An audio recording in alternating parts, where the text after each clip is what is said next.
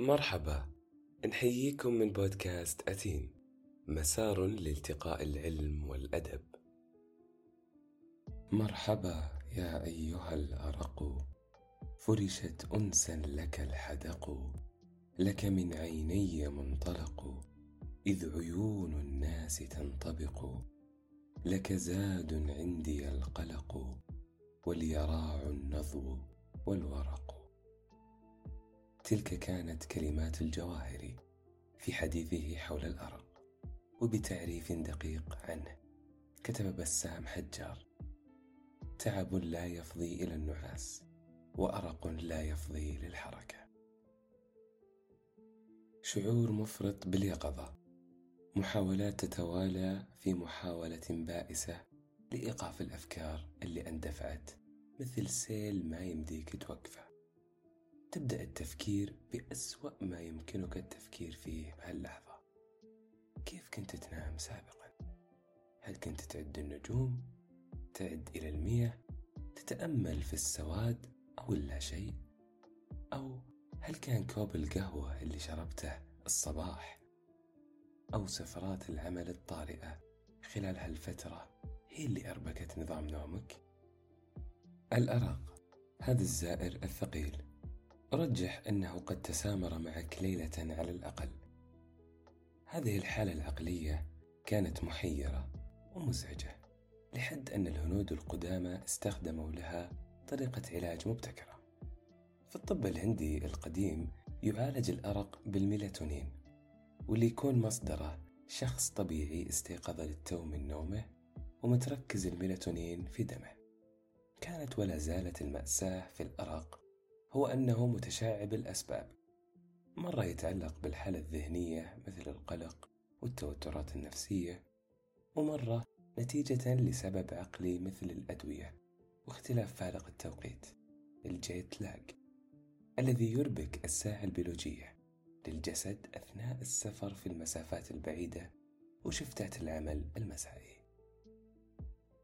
روبن نايمان، طبيب نفسي متخصص في طب النوم والأحلام، وأستاذ مساعد إكلينيكي في جامعة أريزونا، كتب مقالة كاملة بعنوان كيف نقع في حب النوم مجددا. وأعترف أن هالمقالة عرفتني على جانب آخر لم أراه من قبل حول النوم.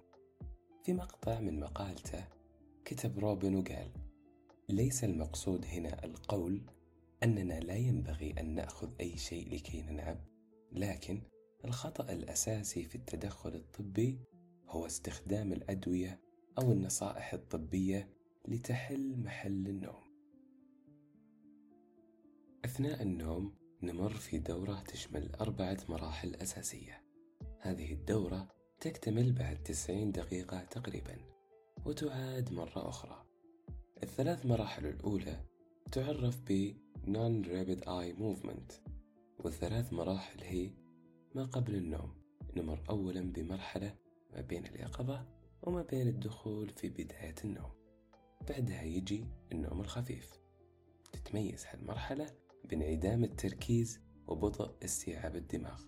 بعدها النوم العميق، وفيها تتجدد الخلايا والنمو.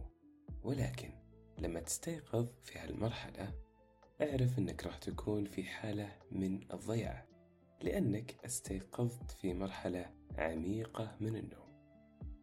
أما المرحلة الأخيرة فتعرف ب Rapid Eye Movement، اللي هي حركة العين السريعة، المرحلة اللي نشاهد فيها الأحلام وأجسادنا في حالة شلل، بينما دماغنا يكون نشط ويستهلك طاقة.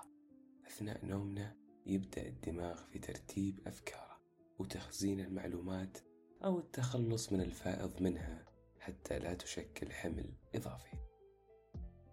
لازم تعرف أن جسدك يتوافق مع الكون، وأن لكل شخص ساعة بيولوجية تتحكم في إفراز الهرمونات والشعور بالنوم وعدة وظائف أخرى، واللي هي عبارة عن مجموعة من الخلايا في منطقة محددة في الدماغ تتوافق مع تعاقب الليل والنهار، وعلى أساس التوقيت تفرز هرمونات محددة بدورها تتحكم بالجسم.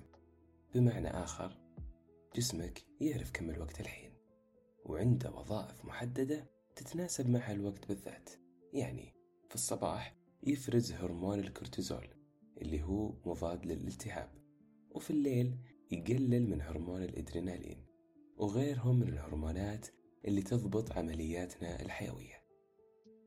تظهر أهمية الساعة البيولوجية أثناء السفر لمسافات طويلة، ومعها تظهر حالة تعرف بالجت لاج لما يحدث خلل مؤقت للساعة البيولوجية. مع تطور الأرق وانتشاره ظهرت أدوية مجموعة البارابيتيوريت.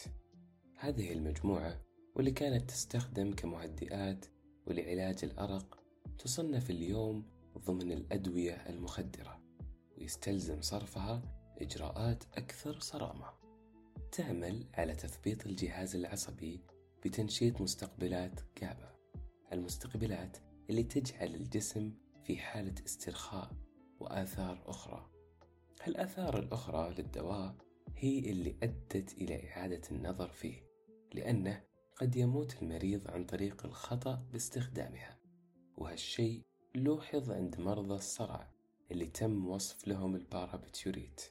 لما ياخذ المريض الحبة الأولى يبدأ يتوهم بأنه ما خذها، لأنها تكون قللت من نشاط دماغه وما يستطيع أنه يتذكر، ويستمر ياخذ حبة ورا حبة ورا حبة حتى يوصل للجرعة المميتة. لكن هالمرة الأمر مختلف. دواء يعمل بنفس الطريقة اللي يعمل فيها هرمون النوم عندنا، الميلاتونين، هرمون النوم اللي ينشط إفرازه في الليل استجابة للظلام. كان يبدو أن تم إيجاد الحل السحري للأرق بعيدا عن الأدوية اللي فيها احتمالية إدمان أو أعراض مزعجة، ولكن الكوابيس المزعجة لوحظت لدى بعض مستخدمي دواء الميلاتونين، واللي بالمناسبة أعداد مستخدمينه في تزايد، بس المرضى أشتكوا من رؤيتهم لكوابيس وأحلام بشكل أكبر مما كانوا عليه في السابق. طيب، لما نجي نفسر هذا العرض المصاحب لهم نرجع لمراحل دورة النوم، تحديدا مرحلة Rapid Eye Movement اللي دواء الميلاتونين يحفزها، واللي هي مرحلة الأحلام بينما الجسد في حالة شلل.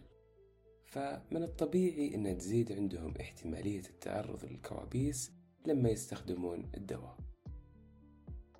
أخيرا، كان للإغريق آلهة النوم التي تعبد، وهذا يصور لنا حاجة الإنسان للنوم، الحاجة الفسيولوجية اللي يعد الحرمان منها عقاب بحد ذاته، مثل ما استخدم هذا العقاب في الحروب وللمساجين وللضغط على المجرمين في الاعتراف.